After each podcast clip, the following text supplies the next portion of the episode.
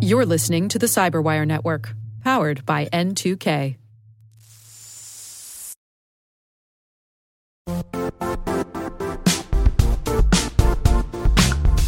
The IT world used to be simpler.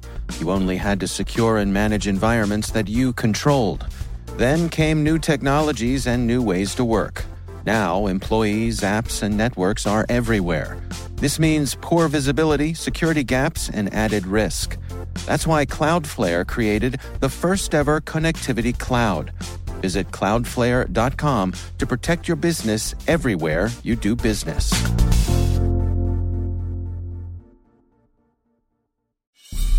Hi, and welcome to Spycast.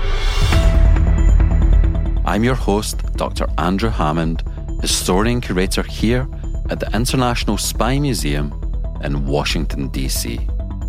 Spycast's sole purpose is to educate our listeners about the past, present, and future of intelligence and espionage. Every week, through engaging conversations, we explore some aspect of a vast ecosystem that looms beneath the surface of everyday life. We talk to spies, operators, mole hunters, defectors, analysts, and authors to explore the stories and secrets, tradecraft, and technology of the secret world. We are Spycast. Now sit back, relax, and enjoy the show.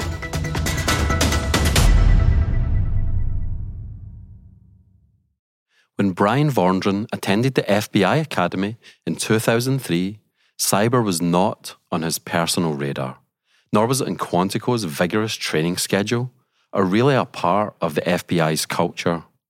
Now, almost 20 years later, Bryan serves as the Assistant Director of the FBI's Cyber Division. This year, both the FBI Cyber Division and the International Spy Museum celebrate 20 years in operation. That's 20 years of change, adaptation, and progress towards our respective missions. What's changed in those 20 years? How have the tactics and strategies used in this field evolved alongside the ever changing face of cyber? What does the FBI do in the wee small cyber hours to keep you, your business, or the nation safe? Tune into Spycast this week and next to find out. As Bryan says, this is not your grandparents' FBI. Remember that we provide full transcripts of each of our episodes at thecyberwire.com forward slash podcast forward slash spycast. There you'll also find show notes that will direct you to resources so that you can learn more. Thank you for your continued support of Spycast, and we hope you enjoy this week's episode and the holidays. And you mentioned the field offices. There are 56 field offices, and there's one in every state. Geez, now you're going to test Oh, my geography. um, I actually don't think there is one in every state. Um, Okay. There are two in some states, and then some of those cover different, more large regions. Okay, wow. And so there's cyber uh, specialists in each one of those field offices. There are. Yeah. And for the people that are doing the cyber in those field offices, are they doing cyber in the way that you defined it at the beginning of the interview? Or are they also getting involved in counter narcotics, counter terrorism, or are those separate domains? It's hard to say uh, just based on the size of offices. So, obviously, an office in Washington, D.C. is going to be larger than an office in Mobile, Alabama. I think that's obvious. Um, so, there's the crossover of programs and threats that somebody works in a small office may be higher than they are in an office in Washington, D.C. But the number I gave you, right near a thousand, um, that's an accurate number of people that year over year are dedicated just to traditional cybercrime as I as I addressed it. Wow. And for the um, for cyber as well, you know, some of our listeners they hear a lot about the dark net or the deep web and so forth. H- how much is that part of what you're doing? Is that I mean, it seems almost obvious. This is where all the fish are all in this barrel. Let's go there and get them. Or is it? I'm sure it's much more complicated than that. But help our listeners get their head around it. Again, we define that more on the computer enabled fraud, computer enabled crime side than we would traditionally say is a cyber crime. Uh, so, certainly, nothing's ever 100%, 0%. And, and I'm sure there are people in the FBI dedicated to working cyber that are doing some of that work, but most of that work is done in a different program. Okay. Wow. Help us understand how your job, so the assistant director for uh, the cyber division, how does that relate to the other assistant directors? I'm, I'm sure there's some people that you speak to more often than others, and help us understand the type of relationships that you have just to do your job and to enable other people to do theirs. Sure. I mean, when you look at our broad investigative portfolio, there's really four core investigative portfolios. One is traditional criminal. One is second one is counterterrorism, a third is counterintelligence, and the fourth is cyber. There's obviously a host of other divisions, but those are the big four operational divisions in the FBI. My most significant crossover is undoubtedly with counterintelligence, because the counterintelligence threat that proliferates here in the United States is informed by the adversary and the host governments that aren't here. And those host governments will do whatever they can to get whatever they need, whether that's through a human here in the United States or through a cyber vector. And so when we look at the threats posed by China and Russia specifically that have diplomatic presence here, it is a hybrid portfolio. And so my overlap with counterintelligence and counterintelligence overlap with cyber is very, very significant. Okay, wow. And is it also like the assistant director for counterintelligence, where they're the lead for counterintelligence across the US government? Does that mean that you're the lead for cyber across the US government, or is it something different? It's something different. There's um, the primacy that's given to our counterintelligence program here in the United States is in policy and statute. Um, that is not the case for cyber. The cyber uh, ecosystem, as we call it, we we joke, but it's true. It's the ultimate team sport because there are multiple players in the space for different statutory reasons, but there are multiple players in the space. So my counterpart in counterintelligence um, would look at his job. It is a male. His job, as you just described it. I look at my job as part of a a group of four people probably that have different roles and responsibilities in the US government to synchronize and coordinate various different moving parts. And who are the four people? Sure. Um, CISA, uh-huh. uh, NSA, and then Cyber Command. Okay. And Cyber Command and NSA are both part of the US military? They are. Uh, CISA is the Department of Homeland Security and FBI Cyber is obviously FBI. Correct. A couple of notes because we do in the traditional investigative space we do a lot of work with secret service as well. Okay. Uh, especially because of the financial crime element that bleeds into the cybercrime space. While the the big four i think that's true there's a lot of work that we do with secret service and that partnership is tremendous. Mm-hmm. um, I have a tremendous partnership with secret service both here in the here in dc and, and in the nation. Um, but then also significant overlap with treasury um, because Treasury is obviously the action arm for the U.S. government for sanctions and with OFAC and things of that sort. And so uh, I, I, would be remiss if I didn't call attention to the two of them because we have a lot of equity sharing with both of them. Hmm. And I spoke to someone when the other day, and I was telling them that we were doing this interview, and they said to me, "Oh, that poor guy, he must be getting cyber attacked all the time." Is that just too obvious a thing? Like it would be too obvious to just attack the FBI's lead for cyber, or I'm sure you have to take all the usual precautions and that sort of thing. But yeah, you're not subject to daily denial of service operations or anything, are you? I just think um, it is something my uh, family raises to me. I think it's just hypervigilance, and there's some basics of cyber hygiene that are very, very relevant. You mm-hmm. know, and um, some of those are make sure your systems are patched at all times, whether that's software or hardware. And then the second one is just don't click on anything that you don't know what it is. And I think, I truly believe that if your system is up to date on software, hardware, firmware patches, and if you don't click on anything that you don't know what it is, the ability for you to control your outcome goes way, way up. And so uh, we talk about that. I literally got a text message just before our interview saying my bank account was locked from some very dodgy looking place. It's a jungle out there, right? So you join up in 2003. It's not really part of the broader architecture, and now you're the AD for the cyber division. How did you get here for this type of job? Is it like when you're a legat or a station chief or a diplomat and you're getting posted to China, you go away to language school? Do you do you have to go away to cyber? Here's the world of cyber, a kind of two year crash course or something, or help us understand how that shakes out. I think for me personally, um, there was no secession plan, pre planning that went into where I got to eventually. Back in 2016, I started taking some certification courses in traditional cyber education. That was done more for self preparation, self development than any other reason. And I think um, it was very, very helpful in preparation in hindsight, but certainly not mandatory.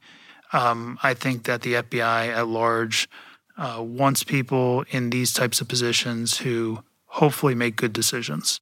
And I think that is the number one trait that is needed. And then obviously carry forward our core values of how we treat people. And I think those two things likely are a better predictor of outcomes in terms of leadership than anything else. And so I hope I represent those uh, more than perhaps having some certification. Um, and I would hope that that's why I wound up where I did. Wow. For the people that are doing cyber in the field offices, is that a separate career stream? So it is not. It is a interesting question you raise, and probably one that I won't do justice to painting a clear picture for your audience. What I would say is that there are people with very, very specific advanced cyber skills. They are in a dedicated career track, whether that's a computer scientist or a specific part of the agent cadre that makes them part of the cyber action team.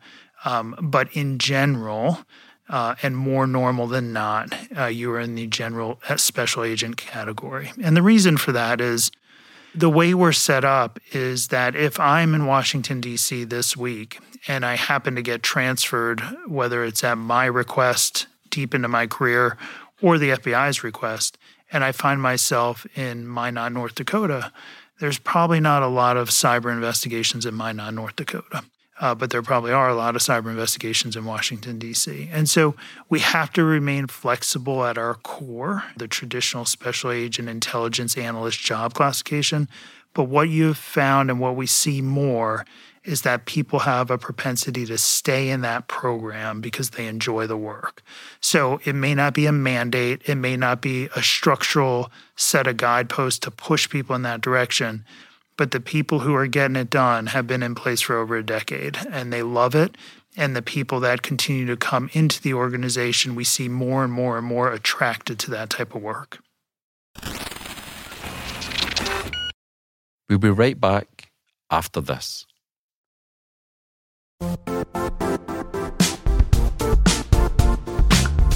Don't struggle to align your organization's cybersecurity with business risk. Get the only solution that goes beyond reacting to threats with vulnerability and risk monitoring. You need the next evolution of MDR, and only Critical Start delivers it. Critical Start doesn't just monitor and respond to threats. They put you in control by detecting suspicious activities, quickly responding to contain threats, and identifying your most critical assets and protecting them against vulnerabilities and exposures.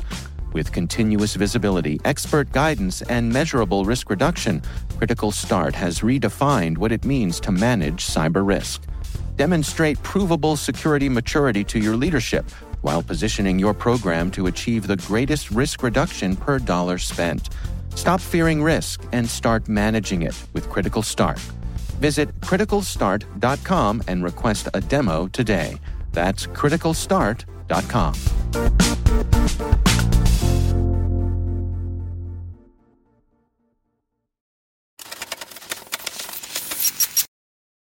for cyber now as part of the FBI culture? Is this also part of basic training or becoming an FBI agent or promotion courses? Is it is it woven into that or is it something different? Yeah, no, it's a great question. So, through our traditional um, basic field training course that agents and analysts go through at Quantico, no different than I did, there is a block on cyber.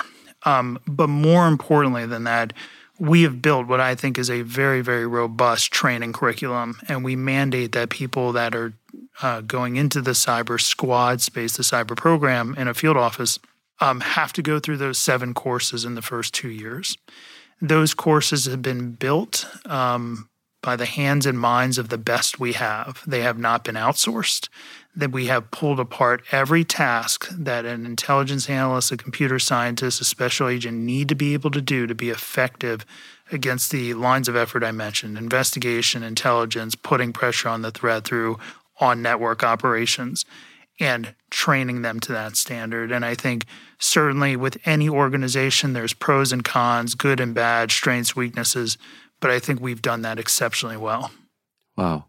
And we had Frank Figliuzzi on, I think it was last year or the year before, former assistant director for counterintelligence. And he was saying that with the rise of information technology, computing, and so forth, the field offices out in places like California, their stature has risen just because so much of the counterintelligence action takes place in Silicon Valley, for example. I would, I would imagine that an analogous thing has taken place with regards to cyber. Is that correct?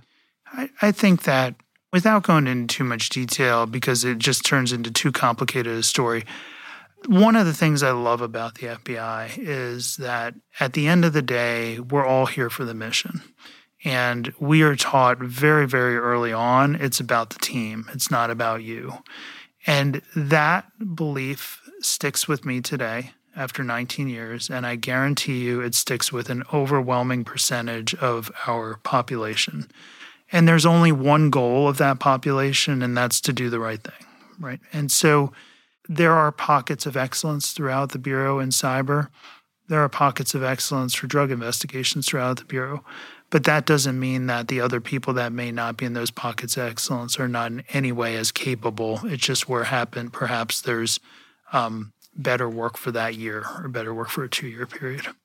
And I just want to talk about your partners for a little bit. So, in terms of partnerships, I just think we have broad, broad partnerships in the private sector, right? For any host of number of reasons. Think about it in the space of traditional financial crime and where those partnerships would likely lead to identify financial fraud. You can think about it in terms of cybercrime and where those partnerships would typically lead in terms of infrastructure, right? But we have broad partnerships, um, and that is core to our strategy, right? Across all of our investigative programs. Because without those relationships and without those partnerships, there's going to be a lack of efficiency in terms of understanding what our private sector partners will see, and they will see it before we do, right? They will see it before we do, and that's really important to know. And for the partners as well, it's interesting to me because traditionally, for a lot of the roles that government agencies had, they were by default the only people that did it, or they were the leading experts in it. But a lot of the skill set for cyber lies out with the government, right? It lies with the private sector. So that also seems to me unique for cyber because the leading forensic investigators are in the FBI. They're probably not in the private sector. So yeah, help me help me understand that the position that the, the Bureau has within that broader ecosystem as you describe it. Yeah, what I would say is, I said before, we do consider cyber the ultimate team sport, and that cross cuts private sector as well. And when we're talking about broad campaign plannings to impose cost on our adversaries, in almost every one of those, we have partners that we're working with, sometimes private, sometimes public. I mean, I think it's very easy for your listeners to understand. Let's use the critical infrastructure definition. 90% of the US critical infrastructure lies in the hands of the private sector, not in the hands of the US government. Uh, whether that's pipelines, whether that's telcos, whether that's financial institutions, right? The things that make America go are in the hands of the private sector. Because of that, they are going to see the threat before we do, right? They just are. And so those partnerships and that bilateral flow of information for us, from us to them it's what are we seeing from a threat picture? Where are we trying to go operationally? From them, it's, hey, we're starting to see this. Are you already aware of it or not? And so, tremendously important in the critical infrastructure space. And another thing that I was going to ask as well was You know, as someone that is the host of our podcast, but who has also been on other podcasts, when you're a guest on a podcast, you're reacting to the questions that the other person asks. And sometimes you get to the end and you're like, I feel like they should have asked this, or why didn't they ask that? So you mentioned before we came on air that you've done so many talks, interviews, and so forth. What are some of the questions that you're like, why don't these interviewers ever ever ask this? There must be one or two that you're like, here's a point I really want to get across that nobody's asked, or here's a thing that I think is really important to what we do that people just don't seem to be getting. Like, are there any of those questions or answers that you can think of at the moment? I mean, two come to mind one about cyber and one about the FBI. I think the FBI is uh, one about cyber within the FBI. Cyber within the FBI, I, I don't think the American public has an appreciation for the talent we have at the technical level. And names don't matter, organizations don't matter. When we removed the malware that was related to Cyclops Blink that I spoke to earlier in this conversation, multiple people called me and said, Hey, I didn't know the Bureau could do that, right? And I said, Well, is that you didn't know we had the authorities or you didn't know we had the capability, technical capability? And more so, the answer is we had no idea you had the technical capability to do that. And I think that's a moment of pride for us because we have some crazy talented people, some really, really technically capable people. And when you combine that with the strength of the organization, it's very, very powerful for the American public. The second thing I would just say is within the Bureau, I get asked a lot, hey, do you still love it? And the answer to that is yes. I love the people. I love the people. Um, I just believe that our people stand for something a little bit different. They believe in the team. They believe in the heart of America. They believe in what's right. They believe in what's wrong. And I think the strength of that is insurmountable. And so when I talked to my my family, right, and I was at a retirement ceremony for a very good friend of mine, he brought his wife and his three kids.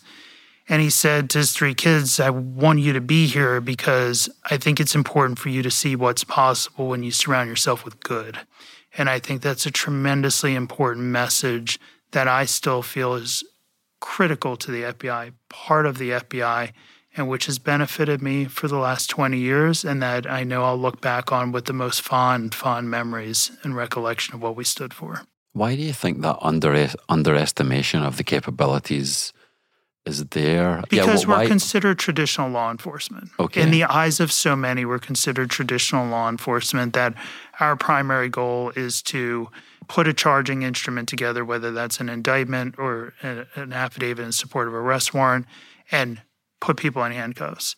That is a primary responsibility of us and something that we accept and take pride in.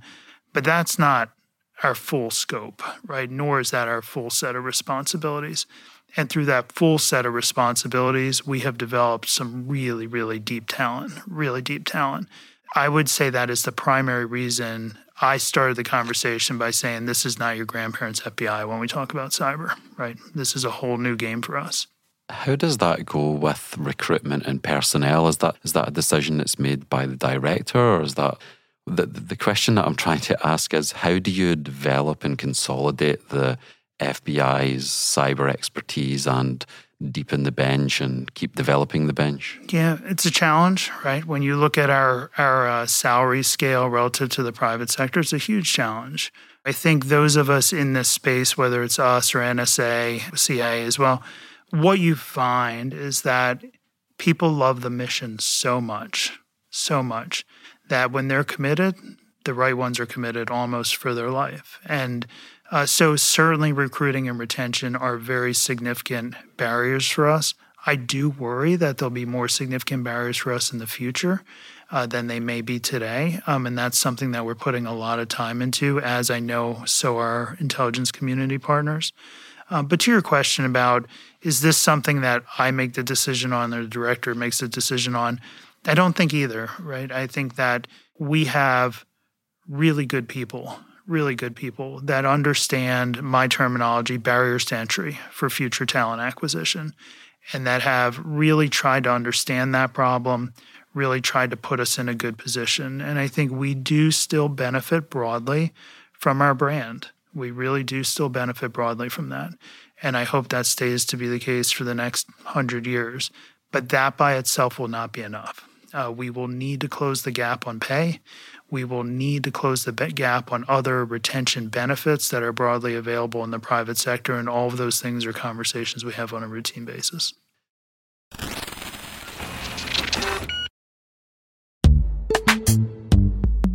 And now a word from our sponsor, Netskope. Netskope is a worldwide leader in SASE and zero trust. Its unified platform, Netskope One, provides optimized access and zero trust security for people, devices, and data anywhere they go, helping customers reduce risk, accelerate performance, and get unrivaled visibility into any cloud, web, and private application activity. To learn more about how Netskope helps customers be ready for anything on their SASE journey, visit netskope.com.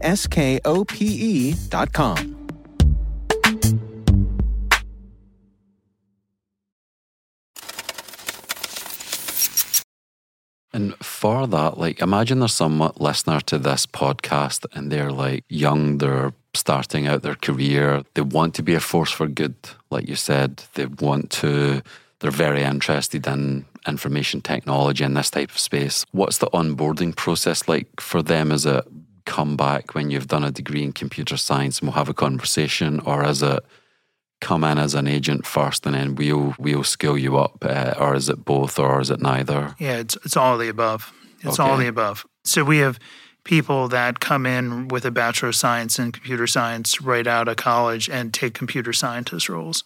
We have people that come out with a host of degrees to include CS degrees that go into intelligence analyst roles shortly after their bachelor's or master's program. It does appear anecdotally that the intelligence analyst job classification is very, very competitive for us.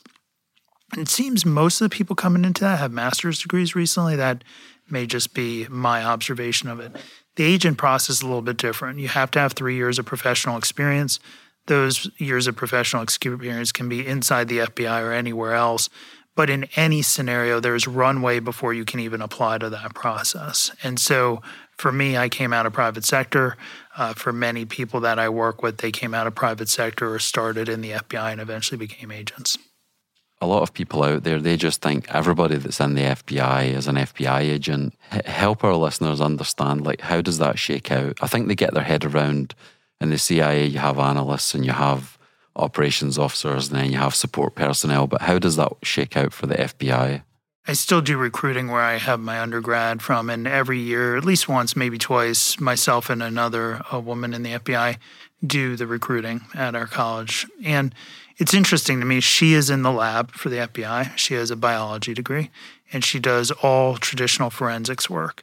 And what my experience has been as we recruit, she gets a whole lot more questions than I do, right? So I'm on the agent side, but I think it is of tremendous interest to people coming out of college, whether that's right out of college, out of a master's program, or deeper into their mid to late 20s, or even into the 30s, to understand what else the FBI has to offer.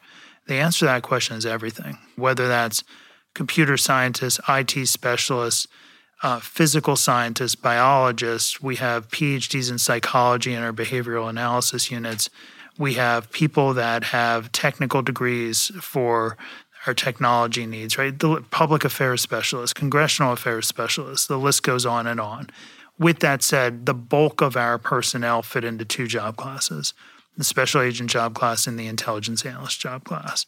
The intelligence analyst, as defined by the FBI, is identical to how it's defined in the intelligence community. So that is consistent across the entire IC, the utilization of that term, the roles, responsibilities, training that is required of our folks, no different than CIA's folks.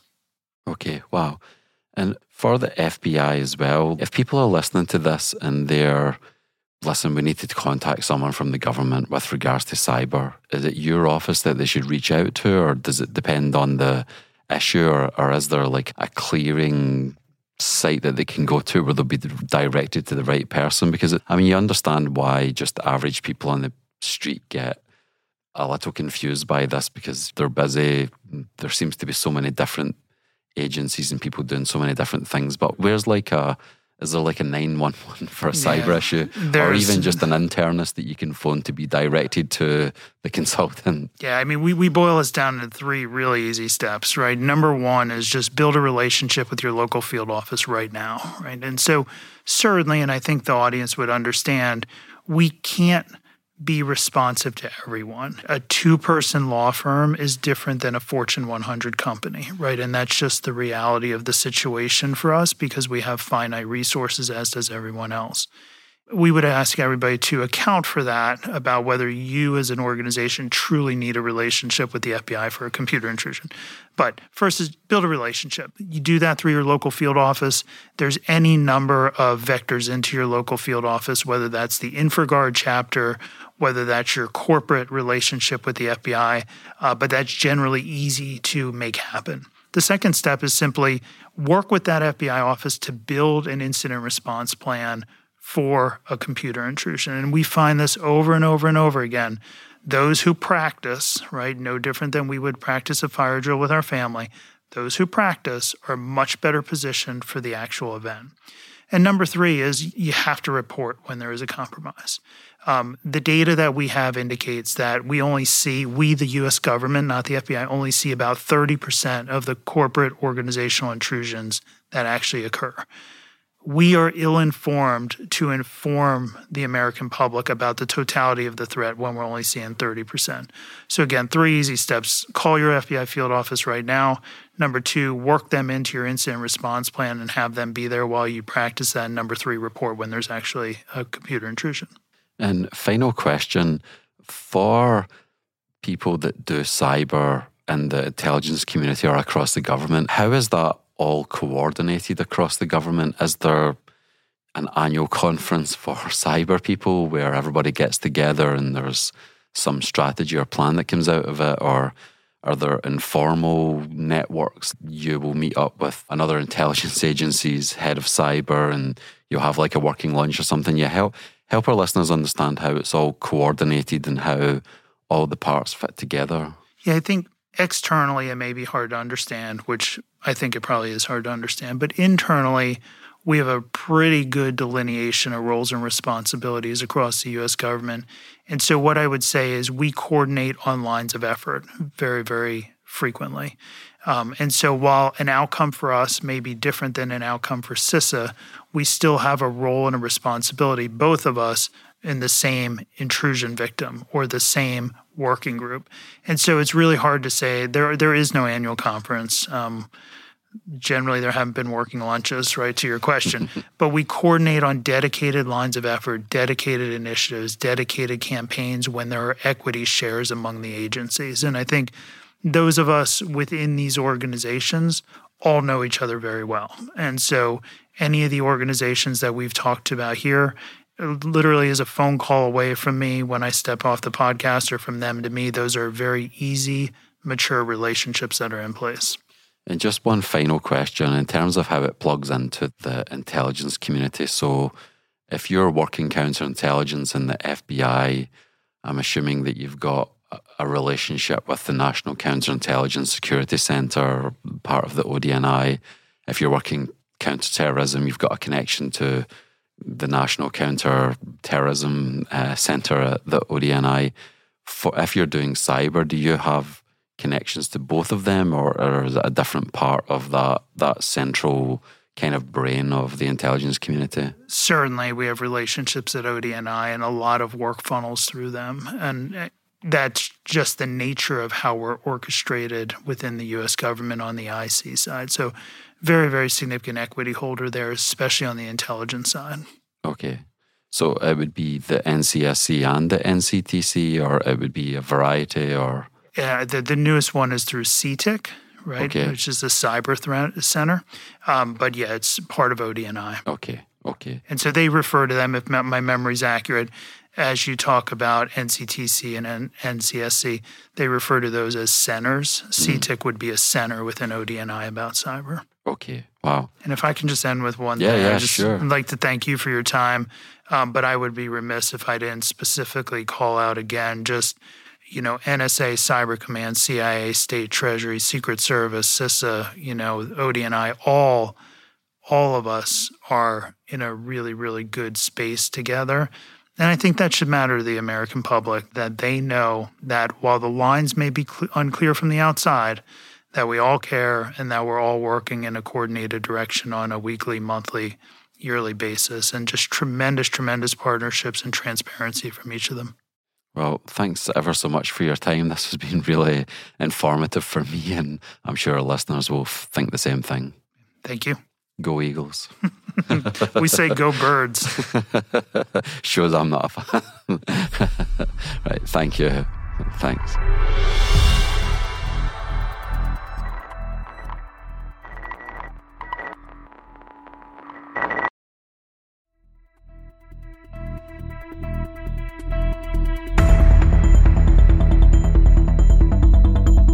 Thanks for listening to this episode of Spycast. Go to our webpage where you can find links to further resources, detailed show notes, and full transcripts. We have over 500 episodes in our back catalogue for you to explore. Please follow the show on Twitter at INTL Spycast and share your favourite quotes and insights or start a conversation. If you have any additional feedback, please email us at spycast at spymuseum.org. I'm your host, Dr. Andrew Hammond, and you can connect with me on LinkedIn or follow me on Twitter at Spy Historian. This show is brought to you from the home of the world's preeminent collection of intelligence and espionage related artifacts, the International Spy Museum. The Spycast team includes Mike Mincy and Memphis Vaughn III. See you for next week's show.